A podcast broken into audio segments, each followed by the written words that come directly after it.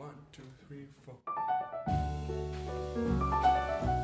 Harold P. Sjursen is a teacher and administrator, having served on the faculty of both a liberal arts college and school of engineering. His background is in the history of philosophy, but since childhood has sustained an interest in science and technology.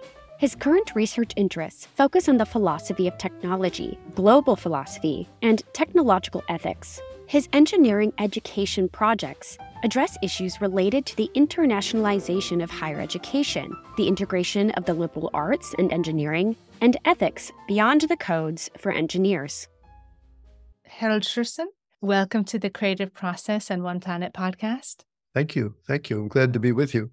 So, some have predicted that we'll have the singularity as early as 2040 or 2045. And all of this creates a need for a new kind of ethics and philosophy. What do we need to underpin society in the future? So, what kind of world do you think we'll have then? And what kind of ethics do you think that we'll need in order to govern the new technologies? Well, about the singularity to begin with, I think it's kind of an enticing formulation of the future that seems to not only rest on a very optimistic view of what technology can do and will do, but also seems to incorporate a sense of redemption or almost a religious tone. And so the uh, the writings of Kurzweil and others who are advocates of singularity promise a kind of personal immortality that you know will happen when we are sort of liberated from the world liberated from the material world liberated from the physical world and just living in a kind of spiritual way. This reminds me of the kind of structure of the very syncretic religious movements from late antiquity grouped together under the title Gnosticism. So, so Gnosticism kind of portrayed human soul as trapped inside of, you know, a body or a set of material bodies that through some kind of knowledge, through some kind of secret message, you would be able to be liberated from and then join this kind of purely spiritual reality.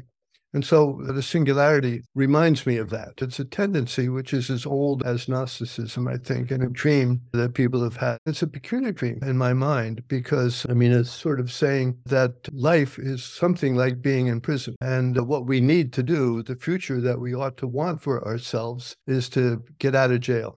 This is a profound denial of life. And uh, I guess that's what it is that, well, frankly, bothers me. That what we seem to be having is a view that technology can free us from problems that we have, whether these problems are because of climate change or whether it's population shifts, demands on nature, or something. It's as though nature has been the cause of our problem. And if we could only marshal our strongest self, which is seen in terms of this kind of calculative type of reasoning, then we'll be able to achieve something which is, I guess, utopian, but reminds me of some kind of semi religious.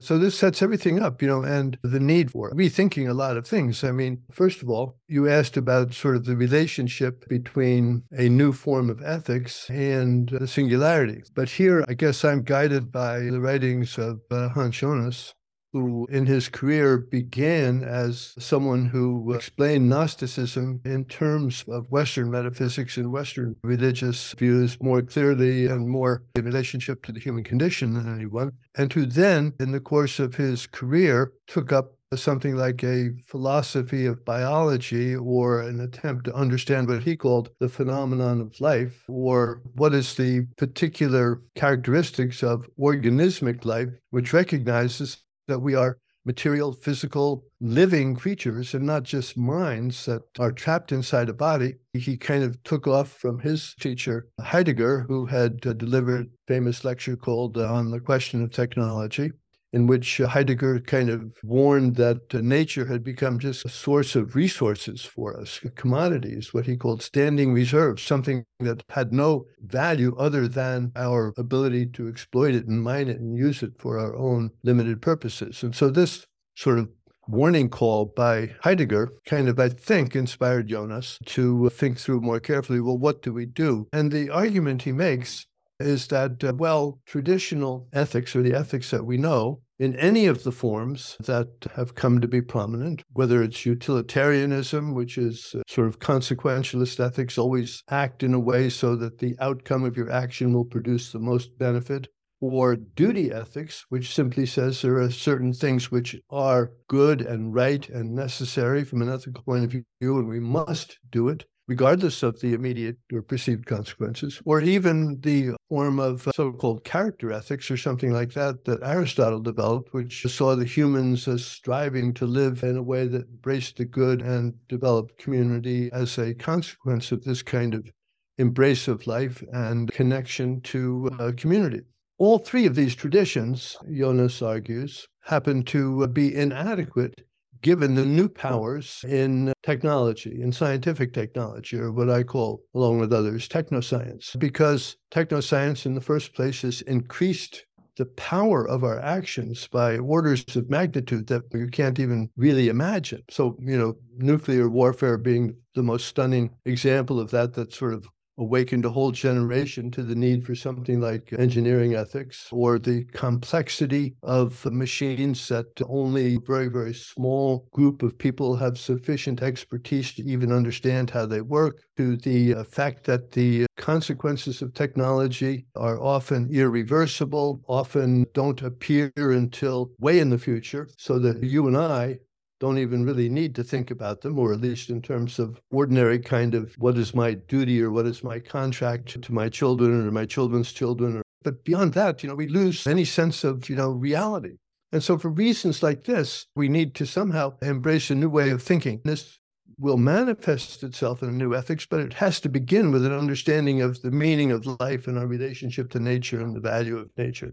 That, of course, you know, brings in all of the ecological concerns about the status of nature in terms of kind of post-human existence, where humanity has sort of played itself out, and that the next step is something sort of like a cyborg existence or, or even the singularity. So, so this is a complex of many problems that touches on science and religion and art and history and sociology and everything. I mean, most of us are lost, and we need to figure out what is the basis for a comprehensive way of addressing these things. It doesn't mean that there's a single problem or a particular problem there to be solved. It means that we need to somehow rethink how how we're looking at everything. Yes. And you also have these initiatives that you're involved in, which are truly transdisciplinary. We really have to be multilingual and multilingual, not just of language, uh, embrace the whole world, but embrace all these disciplines, whether it's the science, the art, and technology to get this all tied together. You were a student of Hannah Arendt and more distantly through his writings of Kierkegaard.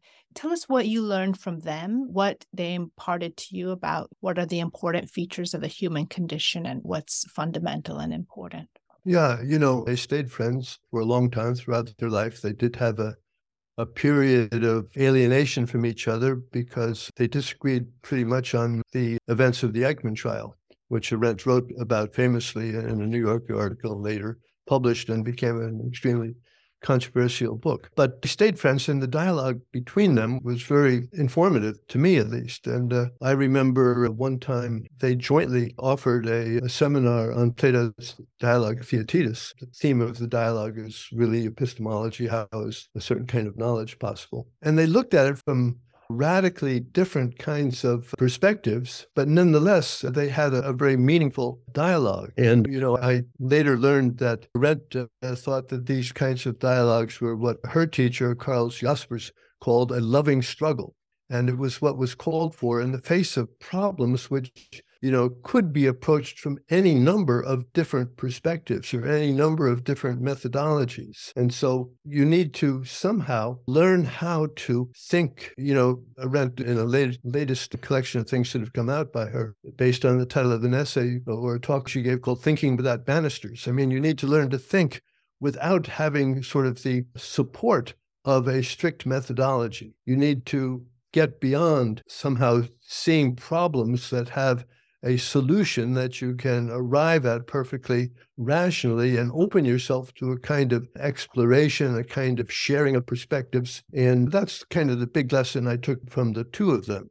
It seems to me that that's what's necessary. And what do we call that? I mean, just what philosophy is and what kind of discipline or what kind of thinking is required I think is a major question, one that interests me. And does require, you know, trying to get familiar with all sorts of different discourses. I mean, learning the language of mathematics or learning other natural languages like Chinese or Sanskrit, let alone, you know, the common European languages of Greek as, as the main philosophical languages in our tradition, but also learning, you know, to engage with uh, works of art and respond to works of art in ways that are not only just, oh, I like it or I appreciate it or I move, but what what what's really going on? How does this begin to disclose uh, something about the human condition? How do we understand ourselves? And very often, the artist comes closest to helping us understand who we are and what we're worried about and what we're concerned about and what we love and what we hate than any kind of you know purely rational discourse.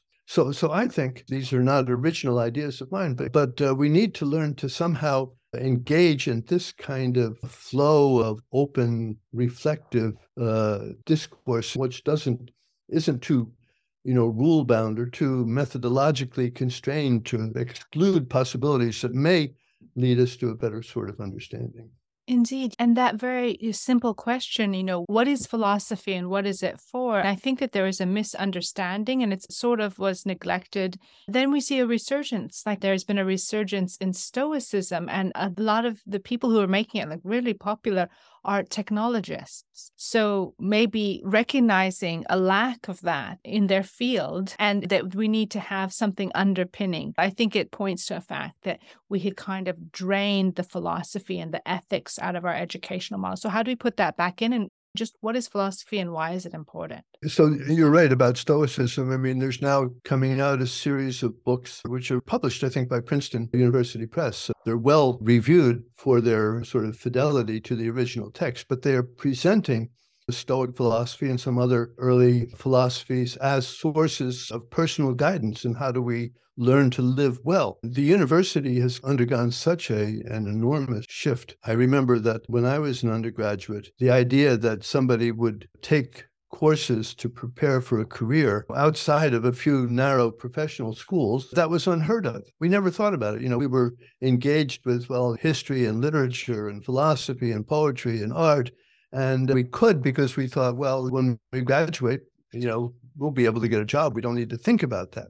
But it meant that our education was engaged on a much more open ended, uh, reflective, sort of existential, what am I here for and what am I doing kind of thing than students today who are very concerned, I have to have this skill, otherwise I won't be able to get a job. So there are good reasons for both forms of education. I don't mean to reject one in favor of the other, but it, it is an enormous shift. And what is missing, as you pointed out, is a, a, sense of how do we think maturely about these kinds of questions that worry us, and which, you know, questions of what does it mean to be happy and what is a satisfying life and how am I going to deal with personal adversity.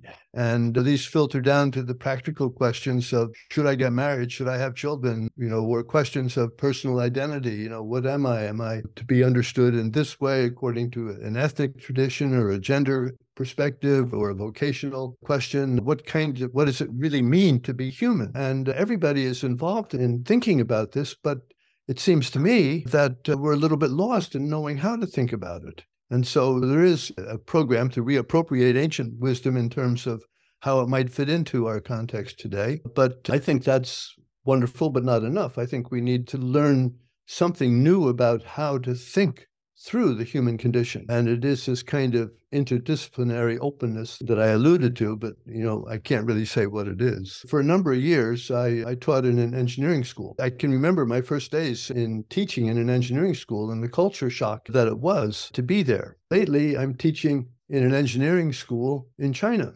And so, you know, by training and background and inclination and everything else, double removed from my students, from their values, from their perspective, from the kind of education that they've had, uh, from the mother tongue that they speak. And uh, we do learn from each other. And this kind of dialogue is possible. Uh, we need to open up to, you know, a deeper and more you know, genuinely human level of understanding and communication if we're ever going to, you know, survive in this world.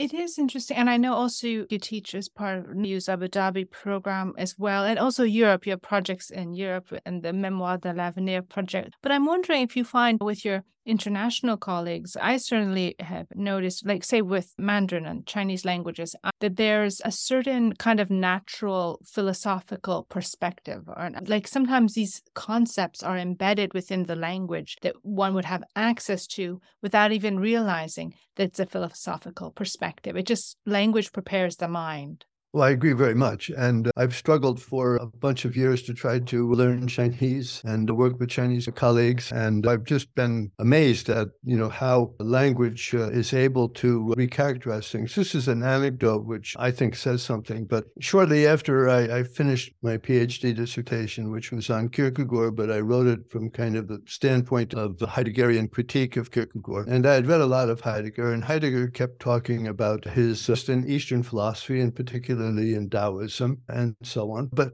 at that point, I had never read anything of that. And when I was busy doing my dissertation, I didn't have time to pause and look at it. But a year or so after I was done and I felt free, I thought, you know, I'm going to look into this and see what Heidegger was getting about. My first reaction was, I don't see any of the Heideggerian ideas here. And so I thought maybe it's a translation issue.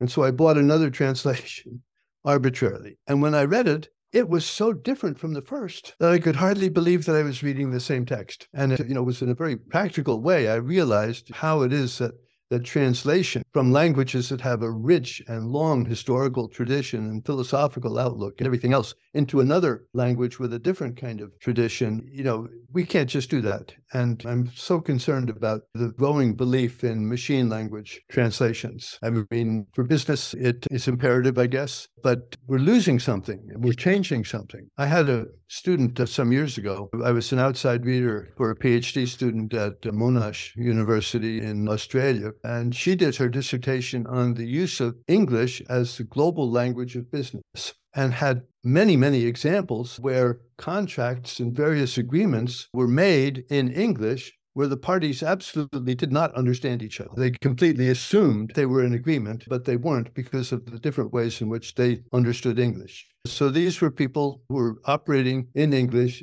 from their own languages were different, you know, German and Chinese or something like that, but dealing in English. So uh, only, you know, adds to my sense that if we're going to understand something like the human condition, and from that point of view, or from that perspective, the crucial and crisis problems that are facing humanity, we need to really learn to listen to traditions quite different than our own. As you mentioned, I worked in Abu Dhabi for a while when NYU set up their campus there. And it was my first time spending extended time in, in that part of the world and getting to know people and sort of, in many ways, falling in love with aspects of the culture, in other ways, being completely baffled by it. And I was reminded of a book that I read many years ago about sort of the problem number of Europeans like Walter Benjamin and Jim Scholem and so on called the problem of Athens and Jerusalem.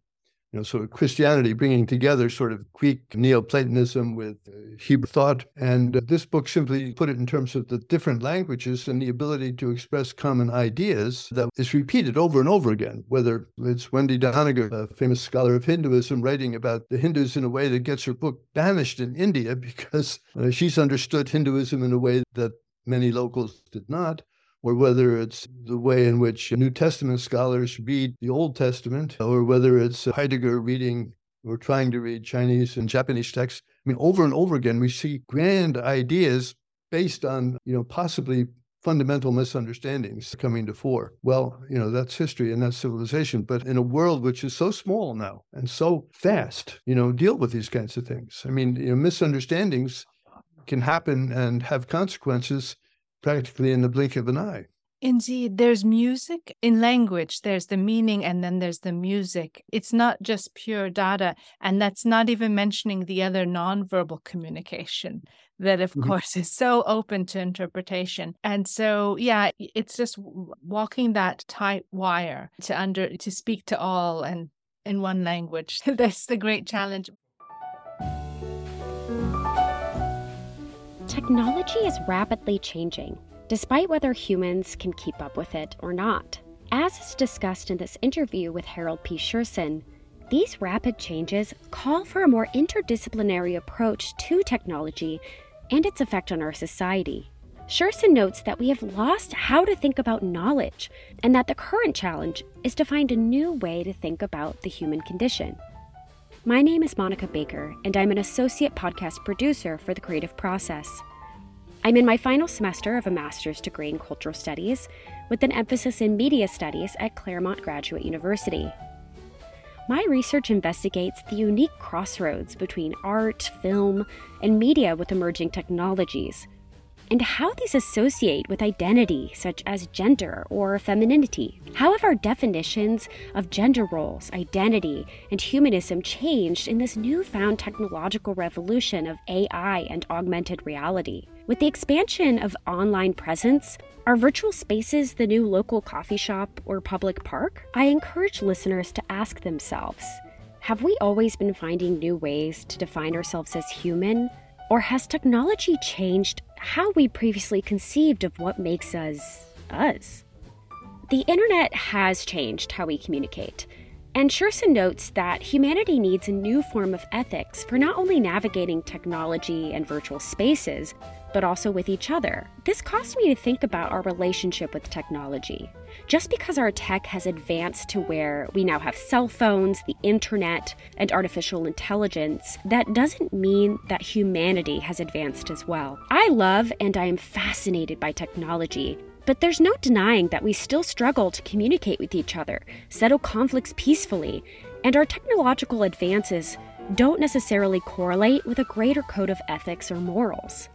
I can't help but question if humanity will ever catch up to our technological counterparts, and why conversations about a technology's long term effects don't take place before or during its construction. Sjursen and Mia discuss the concept of technology as a source for environmental support and whether it can create a more utopian and inclusive future through the power of innovation. Sjursen feels that's too idealistic a narrative to place on technology. So perhaps technology can only be our salvation if we take the time to communicate with each other and put in the work.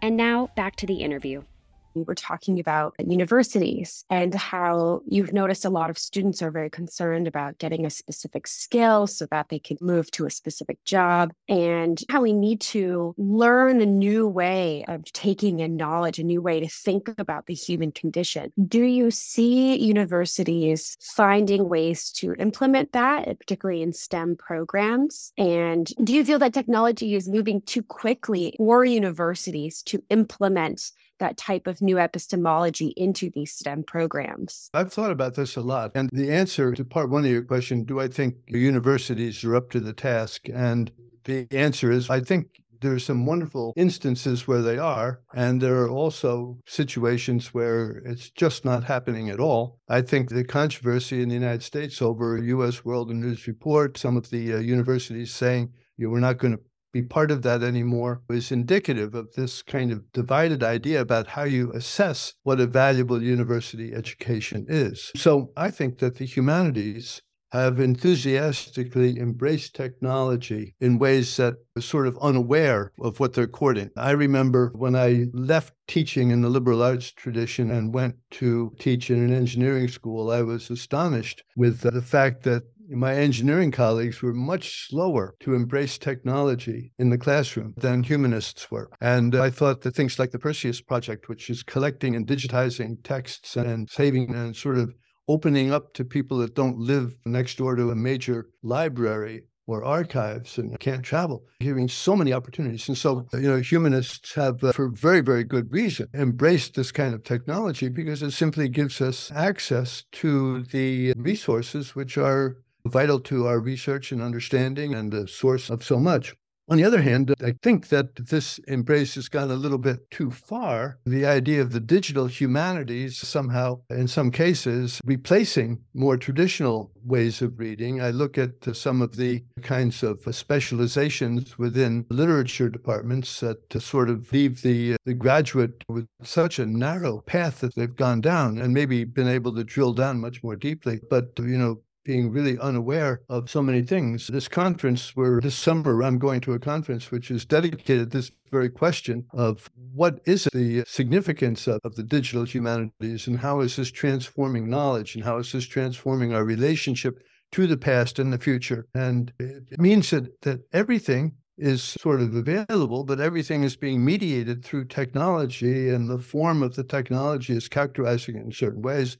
It's also allowed for certain kinds of enhanced research. I mean, I just love the capabilities I have online to uh, come up with so much information and correlate it and index it and cut through the sort of advanced database so you don't need to do anything except, you know, oh, didn't I once upon a time write about this? And lo and behold, there's a paragraph you wrote six years ago. So this is wonderful and I, I love it. But on the other hand, I just think that it's altering our perspective. Something I was thinking about before when we were talking about the richness of language. I learned at one point that W.H. Auden did some teaching and he liked to teach Dante and he taught Dante to English speaking students exclusively, but he had them read Dante aloud in Italian because he says you don't get it without the music and the sound and the voice of it. So I'm just afraid that uh, the digitization of knowledge is narrowing at the same time deepening what we're doing and where that's bound to lead. I mean, it's going to produce many wonderful things, of course,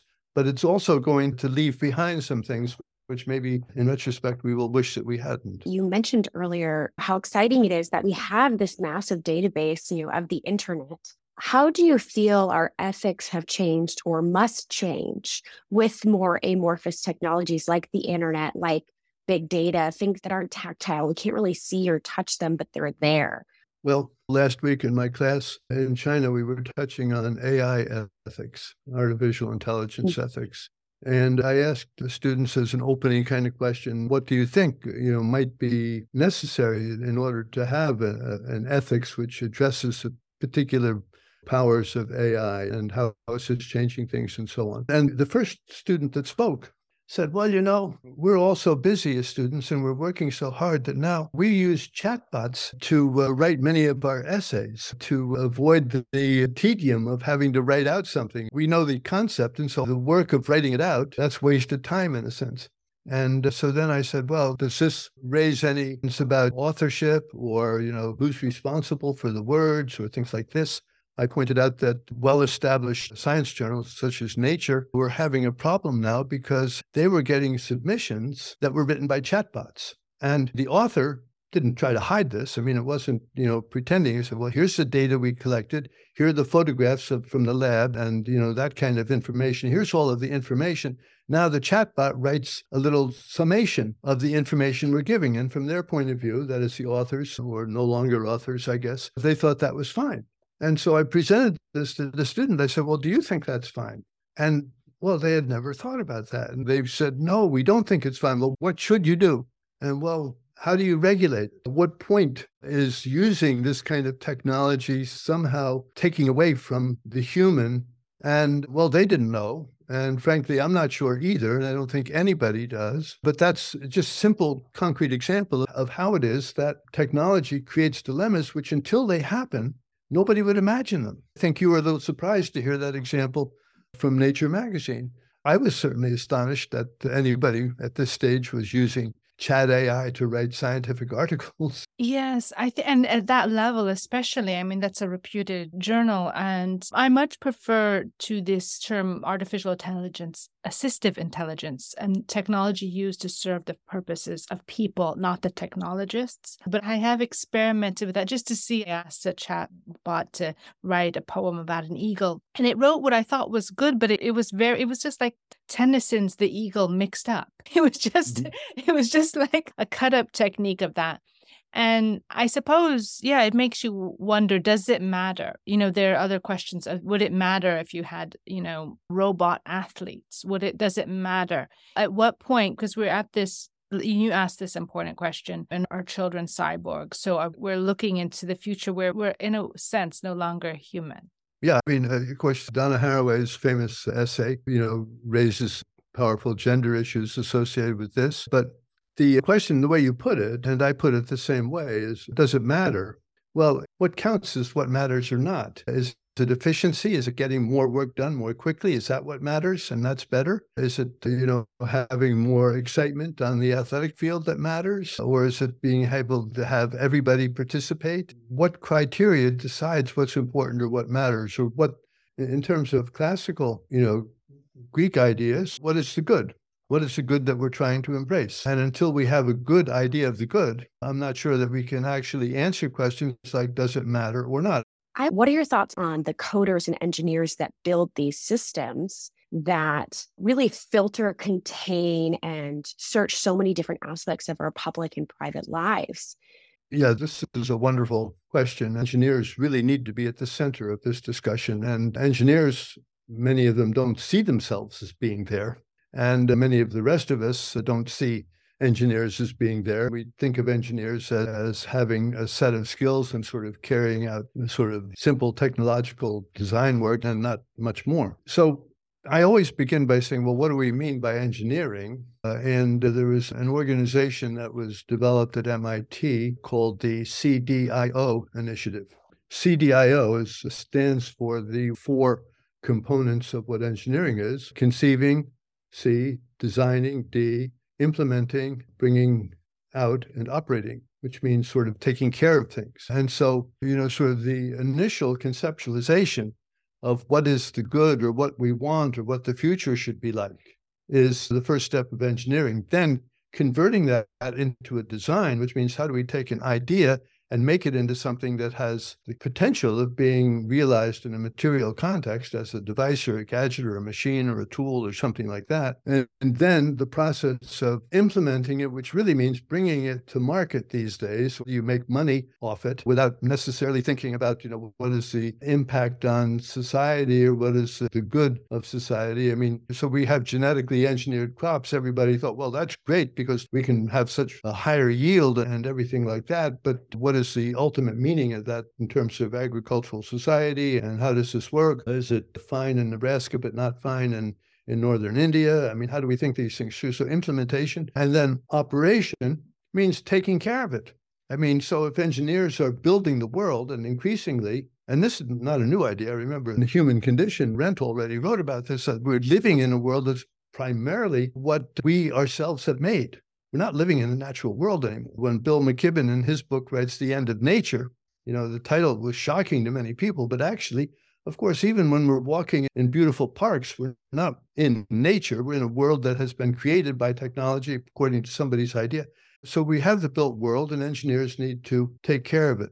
The hardest part, according to me, is on the design level. Because how, in the process of design, do you address the issue of the responsibility of engineers for creating the world that we're going to live in. When you're designing something, and of course, you know, the epistemology of, of, designing and understanding the use of design and so on is a tremendous undertaking. But engineers need to be part of this. I like to give talks where I say engineering is really a branch of the humanities. Why? Because, I mean, engineers are making the world that we live in and they're taking care of the world that we live in and they're designing the world where we're going to have options and opportunities.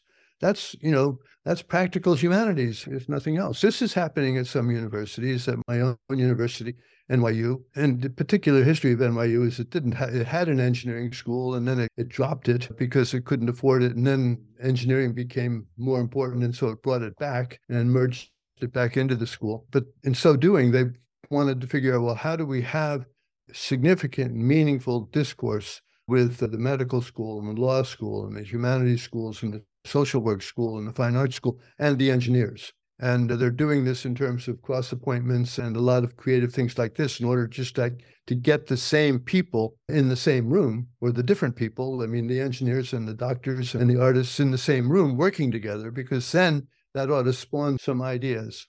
And so, so this kind of multiplicity of perspective and kind of different languages or different methodologies have to be, you know, brought together. It was said that at the Bell Telephone Labs years ago. That's where the transistor was invented. And so it's sort of the beginning place, the war ground for electronic technology. They said that the way they organized it was that they deliberately put people in offices that have different disciplines, like a chemist next to an electrical engineer. Why? Because they thought, well, they're going to come out of their office and they're going to have coffee together and they're going to talk and some new ideas are going to happen. We're going to, they're going to understand each other's perspectives. So on a larger scale, I think universities need to do that. NYU, for one, I think is very much trying to do that.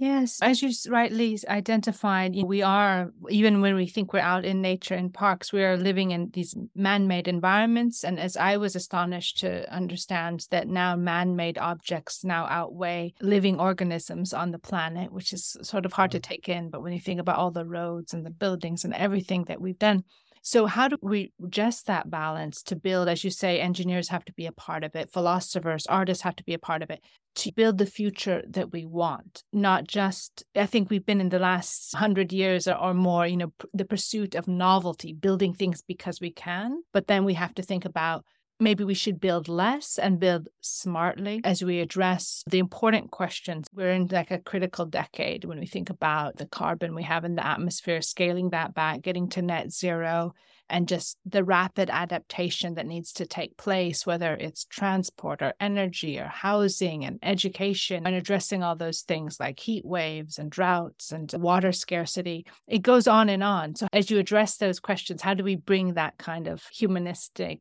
thinking into redesigning the world? Well, I think, you know, we have to create the opportunity for these kinds of cross disciplinary discussions, and we need to suspend the idea of, of, deliverables. I mean, every time you want to get a grant or have a conference or something, the funding agency wants to know, well, what's the deliverable? What, what are we going to get out of this that will have some practical utility? And I think maybe it's too soon to always insist on that. We need to say, well, we're just going to put people together from diverse perspectives who are going to be sincere about this and let their thinking go and so on. Time is short. So, is there any reason to be optimistic? That, that's the question. Because what's of concern to me, I read a book recently called After Geoengineering. It's by somebody named Holly Buck. And she says, Well, here's what I'm worried about is that everybody thinks that what you're going to do is put a giant shield in the sky to keep the sun from heating us up too much or something like this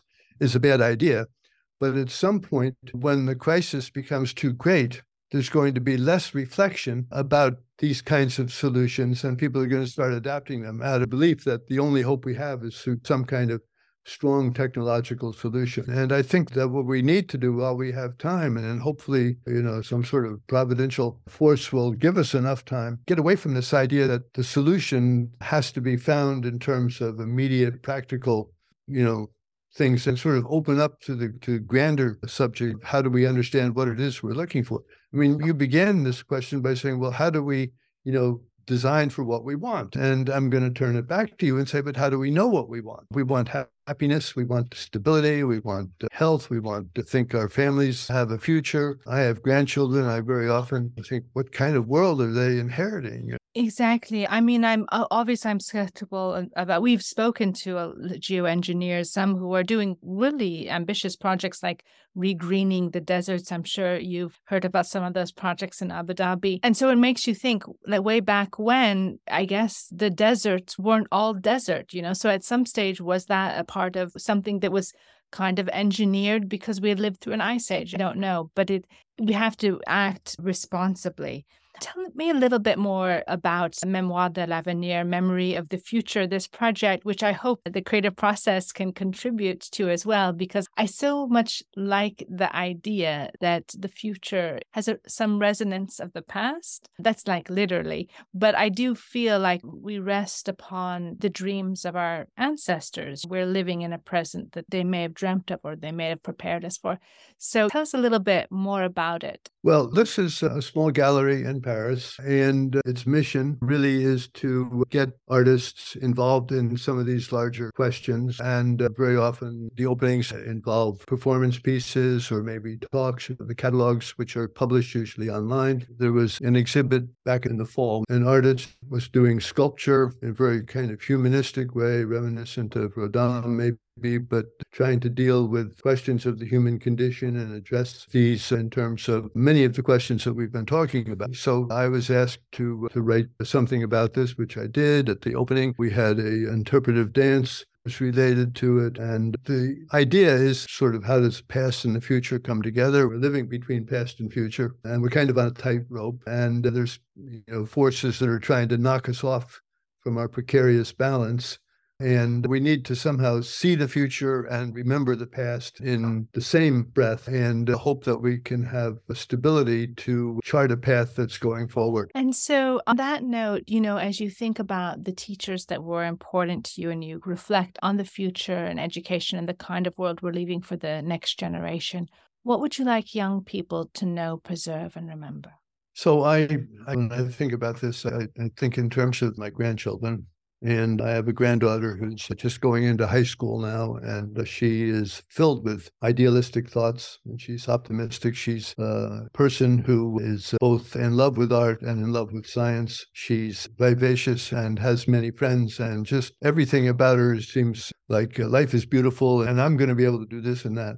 And uh, of course, when I talk to her, I do everything I can to encourage this kind of openness and optimism and belief in herself and her ability to do worthwhile things and not to be too concerned about is she going to be able to have a job with enough income to, to be where she wants to be. She's not thinking on those levels. And so, how it is to perpetuate and strengthen that kind of spirit and hope that it can be validated by giving this generation the opportunity to do things.